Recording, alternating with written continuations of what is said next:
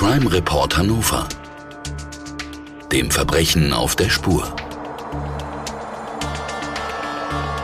Ein Podcast der neuen Presse Hannover.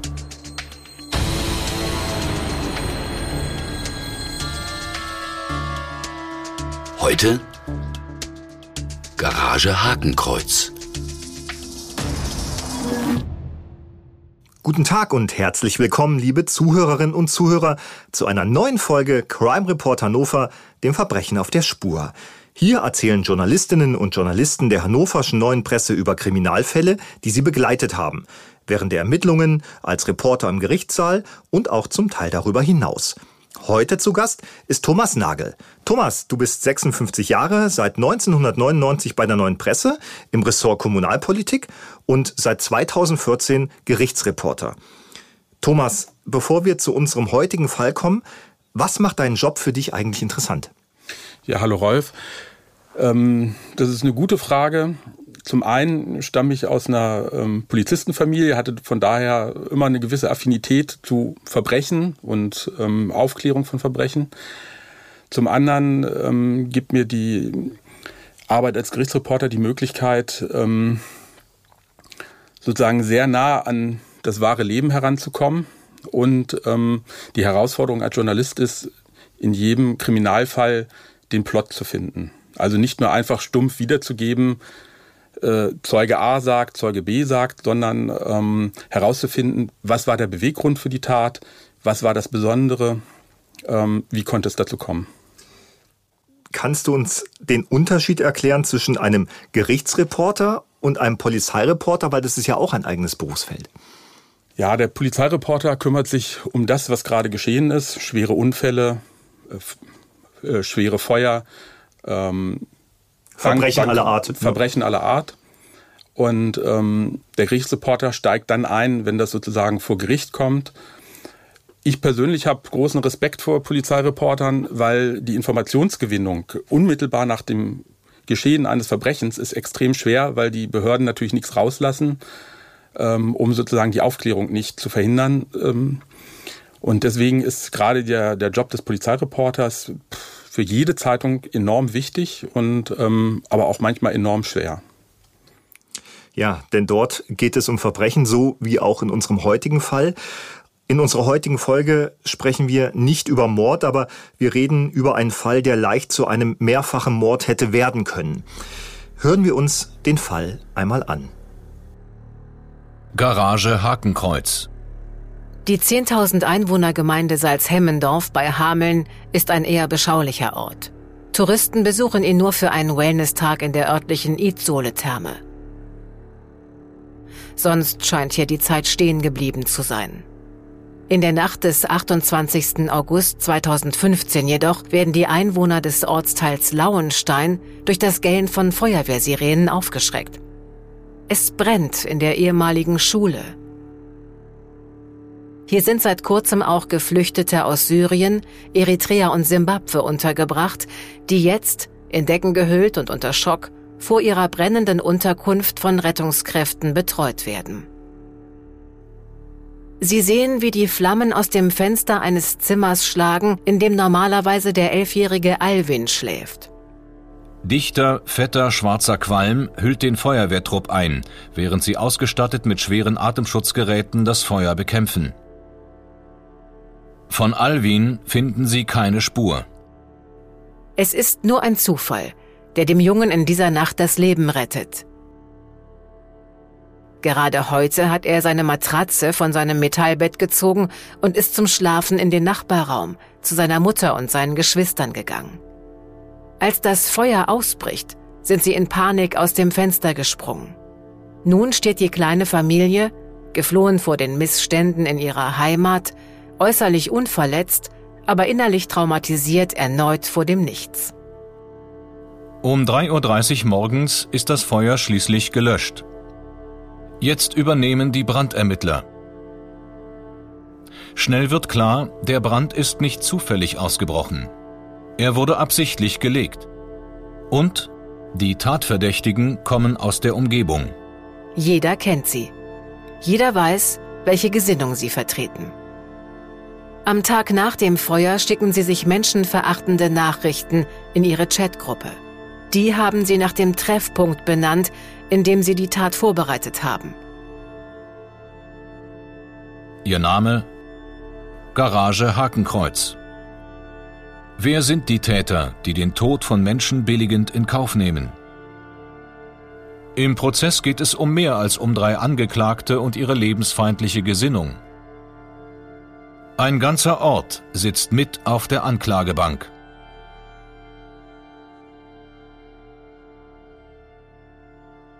Ja, Thomas, wer sind denn die Täter, die beinahe ein Kind und vielleicht auch weitere Menschenleben auf dem Gewissen gehabt hätten? Es waren drei Angeklagte, zwei Männer und eine junge Frau, Mutter von zwei Kindern. Beide, alle drei kamen aus ähm, Salzhemmendorf. Und wie sich vor Gericht herausgestellt hat, ähm, hatten sie auch alle einen nationalsozialistischen Hintergrund. Also sie waren fest ähm, ähm, dieser Ideologie verhaftet. Nun ist es so, die Polizei hat die Täter ermittelt, sehr schnell. Wie hat sie das gemacht in so einem Fall? Da hatten die Ermittler sehr, sehr großes Glück, weil es gab einen unmittelbaren Tatzeugen. Und das war ähm, ein junger Mann, der auch mal ein guter Kumpel war von Sascha D., einem der Angeklagten, der das Fahrzeug von Sascha D. wiedererkannt hat und auch Sascha D. am Tatort. Und insofern hatten die Polizei gleichen Zugriff auf einen der Täter und Sascha D. hat dann auch seine Mittäter sofort benannt oder relativ schnell. Ähm, Sascha D. ist einer der Täter gemeinsam mit zwei anderen. Ähm, du hast gesagt, es war relativ schnell klar, dass die Täter aus einem, aus einem äh, rechten politischen Spektrum kommen. Wie hat sich das in der Berichterstattung wiedergespiegelt. Als klar war, wir reden hier nicht einfach nur von einem Feuer, was zufällig äh, ausgebrochen ist, sondern wir reden hier von einer offensichtlich rechtsradikalen Tat. Wie habt ihr, wie hast du in der Redaktion der Neuen Presse von diesem Fall erfahren und wie seid ihr dann daran gegangen? Wir haben über die ganz äh, normalen Wege, also äh, Polizeimitteilungen von dem Fall erfahren. Es war relativ schnell klar, dass es äh, ein rechts extremistischen Hintergrund haben muss. Die ähm, überregionalen Medien, zum Beispiel der Spiegel, haben sehr ausführlich, sehr schnell danach berichtet. Die hatten ähm, auch gleich Ermittlungsunterlagen in der Hand, was wirklich ähm, ein, zwei Wochen nach der Tat außergewöhnlich war. Die ganze gesellschaftliche Situation war sehr aufgeheizt im Jahr 2015. Und das Bemerkenswerte an dem Verbrechen war, dass ähm, es der erste Anschlag auf ein bewohntes Flüchtlingsheim war. Zu diesem Zeitpunkt? Zu diesem Zeitpunkt, ja. Und ähm, geht man da anders ran als ein Reporter, der sich mit Verbrechen auskennt? Oder ähm, macht es erstmal, machen die Umstände so einer Tat erstmal keinen Unterschied für deine Arbeit? Also für meine Arbeit macht sie eigentlich keinen Unterschied, weil letztendlich geht es um Verbrechen. Die Leute sind dann vor Gericht gestellt worden und ähm, dann nimmt das so seinen Prozi nimmt das Ganze seinen Lauf. Der große Unterschied ähm, im Vergleich zu anderen ähm, Schwurgerichtsverfahren ist, dass ähm, die ähm, überregionale Aufmerksamkeit enorm hoch war. Also es waren, glaube ich, zum Prozessauftakt an die 30 äh, äh, Reporter akkreditiert. Vom Spiegel, ARD, ZDF bis hin zur New York Times. Ähm, und das ist dann natürlich schon sehr außergewöhnlich. Das hat man nicht, weiß Gott, nicht jeden Tag in Hannover. Wir haben einen politischen Background, der, so hat man zumindest das Gefühl, in Deutschland auf dem Vormarsch ist. Ähm, wir reden hier von einem, von einer ländlichen Region. Wie hast du erlebt, wie die Dorfgemeinschaft oder äh, auf diese, auf diese Tat reagiert hat? Man hat oftmals das Gefühl, äh, dass aufkeimender Rechtsradikalismus zunächst erstmal ein bisschen abgetan wird. Es war zu lesen, eigentlich sind die Angeklagten nette Kerle, ähm, das sind gute Kumpel. Man hat dann immer das Gefühl, dass das Entsetzen groß ist. Nachher vor Gericht zeigt sich dann sehr oft, dass das nicht plötzlich kommt, sondern dass das einen langen Weg gegangen ist. Wie hast du das erlebt? Ich war sehr erschrocken darüber, dass ähm, den Prozess mehrere Dutzend Leute aus Salzhemmendorf ähm, verfolgt haben. Nicht darüber, dass sie den Prozess verfolgt haben, sondern dass sie immer wieder durch unpassendes Lachen, ähm, so unterschwellige äh, Bekundungen sozusagen ähm, diesen, diese ganzen Taten verharmlost haben. Ähm, zum Beispiel ging es immer wieder über den übermäßigen Alkoholkonsum der Angeklagten, der beiden Männer, nicht der Frau. Und da wurde dann, gab es immer so, so, so ein unterdrücktes ähm, Gelächter. Und ähm, das hat halt gezeigt, dass, dass die Leute überhaupt nicht verstanden haben, worum es in dem Prozess geht.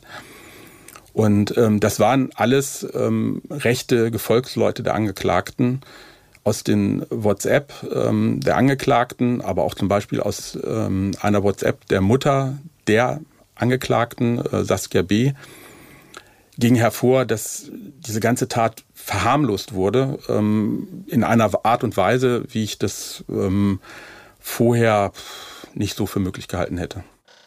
Das heißt, du gehst an so einen Prozess ran, die Faktenlage ist klar, aber du hast auch gesagt, deine Aufgabe ist es eben, äh, nicht stupide einfach zu sagen, Angeklagter A, Angeklagter B, sondern auch zu gucken, was steckt da vielleicht hinter. Kannst du dir erklären, warum es dort diese Art von Reaktion gibt? Wo kommt es her? Ja, ähm, ich glaube, dass es in so kleinen Orten wie Lauenstein mit seinen gut 2000 Einwohnern gab es halt einfach viele junge Leute und ähm, Dennis L., der Hauptangeklagte, der auch den Molotow-Cocktail geworfen hat, war dort sowas wie ein Anführer, Redelsführer. Und der hat halt eine Gruppe Gleichgesinnter um sich geschart, die letztendlich so auch, so hatte ich den Eindruck, ein gewisses Regime in dem Dorf ausgeübt haben, der keinen Platz ließ für Andersdenkende. Und das ist in so kleinen Orten durchaus möglich. Da gibt es immer wenige Leute, die dann den Ton angeben und ähm, die vielleicht schon deren Großeltern, Urgroßeltern schon im Dorf ähm, aufgewachsen sind und die von daher einfach einen guten Standort haben. Und ähm, warum die dann Nazis werden, ich glaube, das ist so eine Mischung aus ähm, Macho-Gehabe und, und übermäßigem Alkoholkonsum und äh, fehlender Empathie, beziehungsweise vielleicht auch fehlender politischer Bildung fehlende Empathie, Macho-Gehabe, übermäßiger Alkoholkonsum. Ähm, es war zu lesen, Rechtsrock hat dort auch eine nicht zu unterschätzende Rolle gespielt. Also man hat das Gefühl, es sind immer und immer und immer wieder ja die gleichen Gründe, ähm, mit denen dann gerechtfertigt wird, warum man dann einen Molotow-Cocktail wirft, warum man fremdenfeindliche Äußerungen oder Handlungen vornimmt. Ähm, du hast die Angeklagten im Prozess erlebt. Wie haben die denn auf dich gewirkt? Wie haben sie denn, diese Angeklagten, versucht, diese Tat zu rechtfertigen, die ja Gott sei Dank glimpflich ausgegangen ist? Es ist kein Menschenleben äh, äh, gefordert worden, aber äh, man kann ja nun nicht sagen, nur weil das zufällig nicht der Fall war, ist es weniger schlimm. Ja, das ist richtig. Ähm, Dennis L., wie gesagt, der Hauptangeklagte, wirkte auf mich, ähm, hatte eine kalte Ausstrahlung, wirkte unterschwellig aggressiv. Der, ähm, der zweite Mittäter wurde von seinen Anwälten als Mitläufer eingestuft. Das scheint mir auch richtig zu sein. Er hat von, der Angeklagte hat von sich selber gesagt, dass er bislang in seinem Leben nichts auf die Reihe bekommen hat. Die Angeklagte Saskia B. Ähm, wirkte auch so wie eine Mitläuferin. Sie selber hat sich als apolitisch ein, eingestuft. Sie sei noch nie wählen gegangen. Tatsache ist, sie hatte auch eine feste nationalsozialistische Gesinnung, wie die beiden Angeklagten auch. Und ähm, zu der Tat selber konnten sie eigentlich nur sagen, dass sie das selber nicht fassen konnten. Ähm, sie seien keine Nazis, sie seien auch keine Ausländerfeinde. Ähm, all das wirkte sehr unglaubwürdig, weil äh, Dennis L. hat ähm, vor der Tat WhatsApp geschrieben, wie ich bin der neue Adolf Hitler, äh, nix, Zyklon B, die sollen alle erhängt werden, ähm, ich will den Neger hängen sehen. Also ganz furchtbares Zeug. Ähm, und eine Zeugin hat gesagt, dass er schon 2001 mit ähm, dem Führergruß durchs Dorf gelaufen ist. Also das ist eine ganz lange Entwicklung gewesen, die dann in diesem Wurf des Molotow-Cocktails gegipfelt hat. Und ich glaube, dass ähm, diese Tat nur möglich war, weil das ganze Umfeld in diesem Dorf immer weggeschaut hat. Wir reden von einer Tat, die stattfindet zu einer Zeit, als ganz Deutschland erfahren muss, dass es mit dem nationalsozialistischen Untergrund über Jahre hinweg Menschen gegeben hat, die aus Fremdenhass scheinbar wahllos Menschen mit Migrationshintergrund umbringen. Das bedeutet, wir reden hier von politisch motivierten Verbrechen. Wir reden davon, dass es Organe innerhalb der Bundesrepublik Deutschland im Rechtssystem gibt, den Staatsschutz, äh, der sich um sowas kümmert. Wir reden aber auch davon, dass viel vertuscht wird oder nicht so an die Öffentlichkeit kommen soll. Wie war das äh, im Fall der Garage Hakenkreuz? Hat dann auch der Staatsschutz ermittelt? Wie hat sich das vor, vor Gericht ergeben? Oftmals hat man dann den Eindruck, dort sitzen Leute, die eigentlich aussagen sollen, die dann aber äh, unter grauen Hüten, in grauen Mänteln sich eher bedeckt halten. Wie, wie, wie war das in diesem Fall? Ja, es wurden auch Zeugen vom Staatsschutz gehört. Die haben übereinstimmend gesagt, und das wirkte auch sehr glaubwürdig, dass die Angeklagten ähm, keine Verbindung zu rechtsradikalen, rechtsextremistischen Gruppierungen hatten. Die Nebenklageanwälte haben da sehr stark nachgefragt. Die wollten eigentlich einen Zusammenhang zu rechtsradikalen, rechtsextremistischen Organisationen herstellen. Der hat sich aber nicht gefunden. Und ähm, das macht das Ganze noch äh, unerklärlicher. Die Angeklagten waren einfach nur Dorfnazis, die einfach in ihrem eigenen Saft äh, gelebt haben und ähm, dann plötzlich zu so einer Tat fähig waren. Sie waren zu dieser Tat fähig. Sie sind vor Gericht gestellt worden. Was kannst du uns über den Prozessablauf sagen? Wie hat sich der für dich erschlossen? Der Prozessablauf war sehr, sehr stringent, obwohl es von Anfang an ähm, Versuche gab, auch seitens äh, der, der Nebenklageanwälte, das Ganze ein wenig zu politisieren. Ähm, aber das war ein sehr erfahrener Richter, der da eine sehr souveräne äh, Prozessleitung hatte. Und der, das Ganze wurde dann in fünf oder sechs Prozesstagen abgehandelt und ähm, es war, es war sehr, sehr reibungslos. Zwischendurch gab es einen ähm, Aussetzungsantrag, ähm, also das heißt, den Prozess zu unterbrechen und nochmal von vorne beginnen zu lassen, weil ähm, sich herausgestellt hatte, dass eben mancher Nebenkläger gar nicht wusste, dass er von Anwälten als Nebenkläger in diesem Prozess aufgeführt wurde. Und der Richter hat, hat, ist, hat diesen Antrag aber abgelehnt, äh, weil dasselbe hatten wir dann auch schon im NSU-Prozess. Und da hat der Richter nur gesagt, naja, da hat man 100 Tage verhandelt und hat dann plötzlich gemerkt, dass es die Nebenkläger in dem Sinne gar nicht gab. Einen Nebenkläger im NSU-Prozess gab es wirklich nicht. Mhm. Und deswegen hat er den Antrag abgelehnt. Das Urteil hat gehalten. Also ähm, dem Richter ist es gelungen, trotz deutlicher Worte, auch zum politischen Hintergrund im Urteil, das Ganze ähm, so zu behandeln, wie es behandelt werden muss, nämlich als äußerst schwere Straftat. Und ähm, er hat so weit wie nötig äh, den Hintergrund dieser Tat aufgeklärt. Mehr konnte er nicht machen. Wie lautete denn am Ende das Urteil? Also die drei Angeklagten sind wegen versuchten Mordes verurteilt worden. Dennis L., der den Molotow-Cocktail geworfen hat, bekam acht Jahre. Sascha D. sieben Jahre und Saskia B. vier Jahre und sechs Monaten wegen versuchten Mordes. Die Strafen waren ähm, in dem Bereich, den auch ähm, die Staatsanwaltschaft gefordert hatte. Erschwerend kam hinzu, dass ähm, die Angeklagten gleich drei Mordmerkmale erfüllt hatten, nämlich ähm, Heimtücke, Angriff mit gemeingefährlichen Mitteln und äh, fremdenfeindliche Gesinnung. Und ähm, drei Mordmerkmale sind äußerst selten, ähm, die in solchen Prozessen verwirklicht werden. Das heißt, hätte es ein Todesopfer gegeben in dieser Nacht, wäre davon auszugehen gewesen, dass zumindest der Haupttäter lebenslang ins Gefängnis gegangen wäre. Ähm, alle drei wären lebenslänglich ins Gefängnis gegangen. Bei Saskia B. war es so, sie, bei ihr kam eine Beihilfe äh, zum Mord, versuchten Mord in Frage, weil sie die Angeklagten nur zum Tatort gefahren hat. Aber da hat das Gericht gesagt, Saskia B. hätte, die war auch die einzige, die nüchtern war, durchaus einen Einfluss auf die Männer gehabt und sie hätte davon abbringen können. Nein, sie hat sie hingefahren und hat sozusagen an dem Verbrechen teilgenommen. Das hat das Gericht als versuchten Mord und nicht als Beihilfe zum versuchten Mord gewertet. Das Urteil wird gesprochen. Ähm, hattest du das Gefühl, die Angeklagten zeigen ehrliche Reue? Ich hatte im Prozess nicht das Gefühl, dass sie ehrliche Reue gezeigt haben. Die meisten Angeklagten nehmen solche Urteile eher regungslos entgegen. Soweit ich mich erinnere, war das bei den dreien auch der Fall.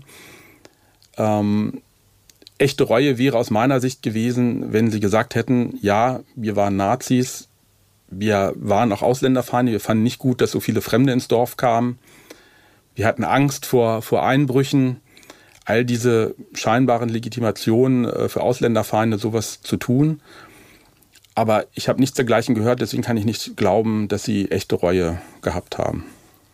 Glaubst du, das ist spekulativ, glaubst du, dass sich diese Meinung, dieses Meinungsbild bei den drei Verurteilten ändern wird oder äh, dass diese Strafe äh, im Zweifel eher Meinung vertiefen wird oder Geisteshaltung vertiefen wird?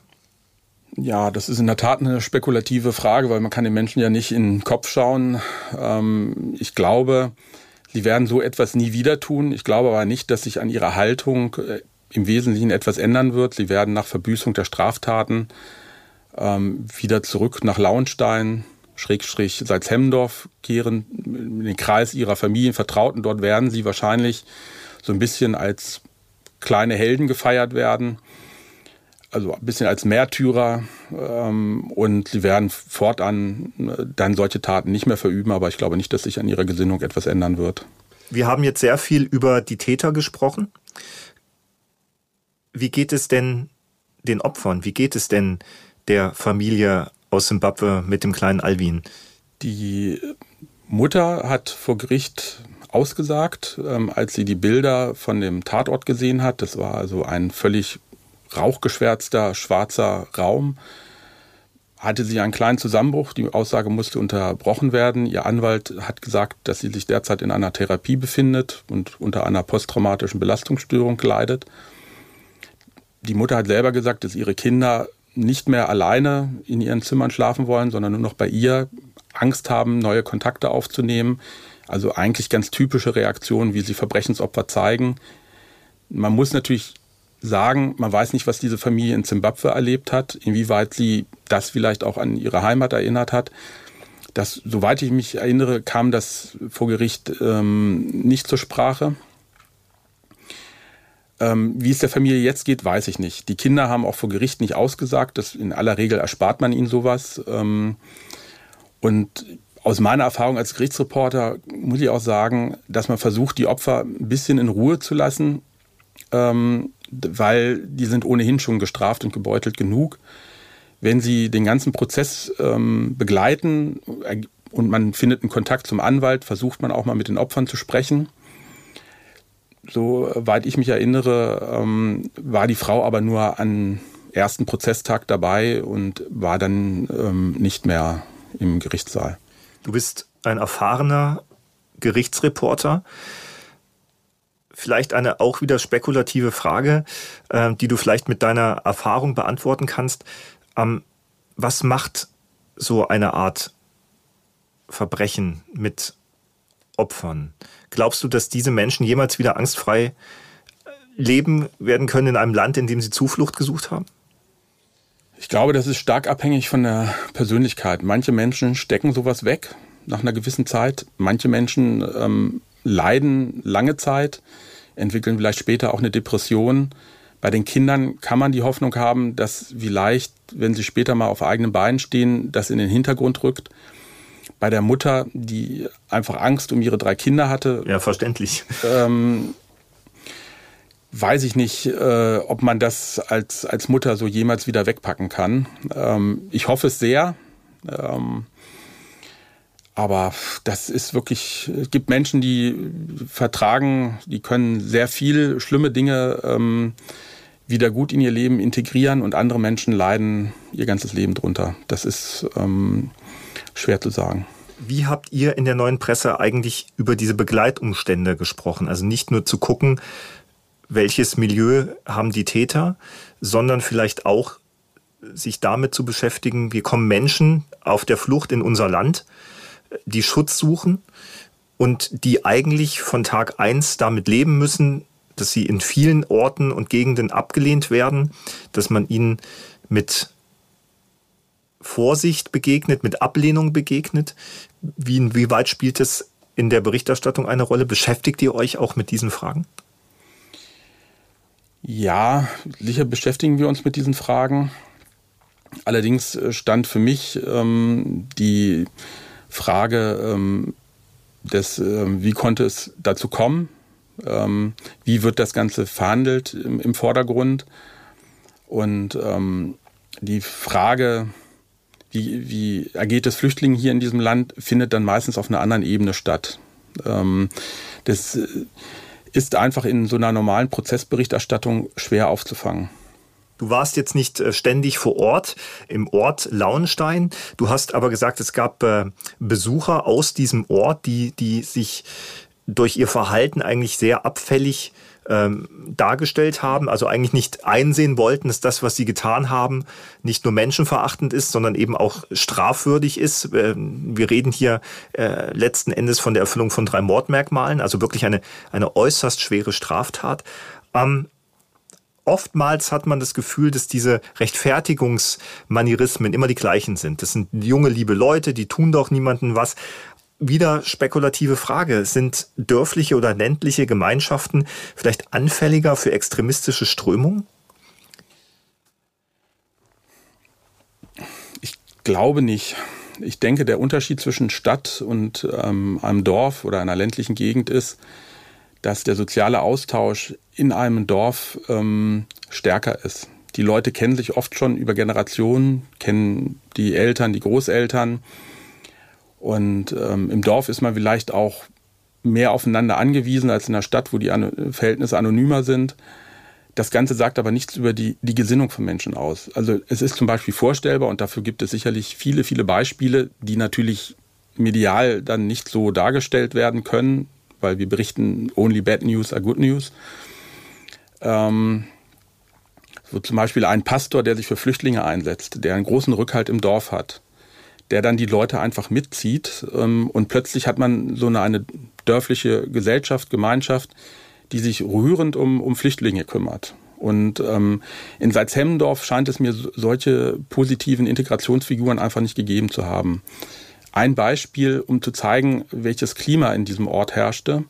Es gab einen Zeugen, einen Nazi-Kumpel ähm, von den beiden Angeklagten, der war in der Jugendwart in der Freiwilligen Feuerwehr. Als dann bekannt wurde, dass er immer in der Garage ein Hakenkreuz rumhing und eben auch diese Ansichten geteilt hat, musste er auf Druck von Medien, nehme ich an, diesen, das Amt des Jugendwarts ähm, aufgeben, aber er ist in der Freiwilligen Feuerwehr geblieben. Und ähm, das zeigt einfach nur, dass es äh, dort einfach eine verbreitete ausländerfeindliche ähm, Gesinnung gab, die vielleicht nicht von, nicht von den meisten geteilt wurde, aber doch zumindest stillschweigend toleriert wurde. Ein anderes Beispiel, eine Rentnerin hat ausgesagt, die mit einem Iraker verheiratet war, der ist dann irgendwann mal, als er da neu war in dem Dorf, in die Kneipe gegangen und ist dort sofort auf Ablehnung gestoßen. Daraufhin hat die Frau und ihr Mann sich zurückgezogen. Ihre Erklärung war dann, wir haben viel gearbeitet. Das heißt, ähm, im Prinzip äh, reichte es, um Ausländer zu sein, um in, in Lauenstein ähm, auf Ablehnung zu stoßen. Ja, das ist leider nicht nur in Launstein der Fall, sondern in, in vielen Orten, nicht nur in Niedersachsen, sondern in ganz Deutschland. Ähm, du bist Journalist im Bereich auch der Kommunalpolitik. Du hast da sehr große Einblicke. Was denkst du, wie könnte, wie sollte Kommunalpolitik denn vielleicht auch Rahmenbedingungen gestalten, um Fremdenhass vorzubeugen oder um es positiver zu äh, äh, formulieren, wie sollte Kommunalpolitik denn einwirken, damit man mehr Menschen hat, die eben einwirken und sagen, Leute, das sind Geflüchtete, das sind normale Menschen, die suchen hier nur Schutz, die tun niemandem mhm. etwas. Das sind ja eigentlich Selbstverständlichkeiten des Lebens. Ja, das Problem ist, dass man mit den ähm, üblichen Dingen wie zum Beispiel äh, Gedenktagen oder, oder Tag der offenen Türen im Flüchtlingsheim, erreicht man die Leute, die sich dafür interessieren, die ohnehin schon eine gewisse Aufgeschlossenheit, Menschenfreundlichkeit mitbringen. Gestandene Nazis sowie die Angeklagten erreicht man nicht. Die würden vielleicht sogar in so einem äh, Flüchtlingsheim gehen und sich danach dann lustig machen, wie die Leute da leben. Natürlich ist so ein Flüchtlingsheim kein, keine ähm, Luxuseinrichtung. Ähm, ich glaube, dass man bei Leuten, die dort ähm, verurteilt worden sind, man einfach nur ähm, mit Repression ähm, was erreichen kann. Und ähm, für die Verantwortlichen in der Gesellschaft, nicht nur in der Politik, aber sicherlich auch in der Politik, muss man zusehen, dass man dieser Gesinnung einfach ähm, sofort entgegenwirkt und deutlich macht, dass das nicht äh, die Meinung der Mehrheit ist und dass dieses Verhalten auch schlimme Konsequenzen haben kann. Du hast zu Beginn gesagt, deine Aufgabe ist es natürlich nicht einfach nur zu berichten, sondern auch zu gucken, was steht dahinter. Nichtsdestotrotz bleibst du Journalist. Du berichtest das, was ist und nicht, was sein könnte. Nichtsdestotrotz, wie sehr berührt dich so ein Fall? Ja, es gibt Fälle, die berühren einen sehr. Ähm, in diesem Fall kann ich sagen, habe ich, hatte ich, glaube ich, den nötigen Abstand, ähm, weil die Tat einfach so ungeheuerlich war, auch so un ungeheuerlich blöde. Ähm, man sieht ja auch, die, die sind sofort gefasst worden, also es waren noch nicht mal intelligente Täter. Ähm, ja, Gott sei Dank. Also. Gott, sei, Gott, sei Dank, aber ähm, also insofern ähm, hatte ich da, glaube ich, die, die nötige Distanz. Was mich im Nachhinein, auch jetzt nochmal, als ich mich mit dem Fall beschäftigt habe, ähm, doch ein bisschen schockiert hat, ist, ähm, dass im Prinzip ähm, Alkohol, Rechtsrock und eine gewisse Stimmung ausreichen, um dann einfach loszufahren und einen Molotow-Cocktail in ein Kinderzimmer zu werfen, in ein Kinderschlafzimmer. Ähm, und dann zu sagen, ja, wir wussten auch nicht, wie es dazu kommen konnte. Ähm, also äh, ja, also diesen Leuten fehlt es sicherlich an Empathie und an Hirn. Ähm, aber äh, das Ganze hat, hat mich dann im Nachhinein doch sehr fassungslos gemacht. Ja, Thomas, danke. Das war der Fall Garage Hakenkreuz. Und das war es auch schon mit unserer aktuellen Folge. Thomas, vielen Dank, dass du heute hier warst. Gern geschehen. Wir freuen uns, liebe Zuhörerinnen und Zuhörer, wenn Ihnen diese Folge gefallen hat und Sie auch unsere weiteren Folgen hören. Sollten Sie Feedback haben, erreichen Sie uns über die Social-Media-Kanäle der neuen Presse auf Facebook und Instagram, online unter www.neuepresse.de oder per Mail truecrime.neuepresse.de. Vielen Dank und auf Wiederhören. Der Podcast Crime Reporter Nova, dem Verbrechen auf der Spur, wird produziert von TVN Corporate Media. Redaktion und Regie Rolf Rosenstock. Aufnahme, Schnitt und Abmischung Alexander Kollmeier. Produktionsmanagement Sonja Rolli.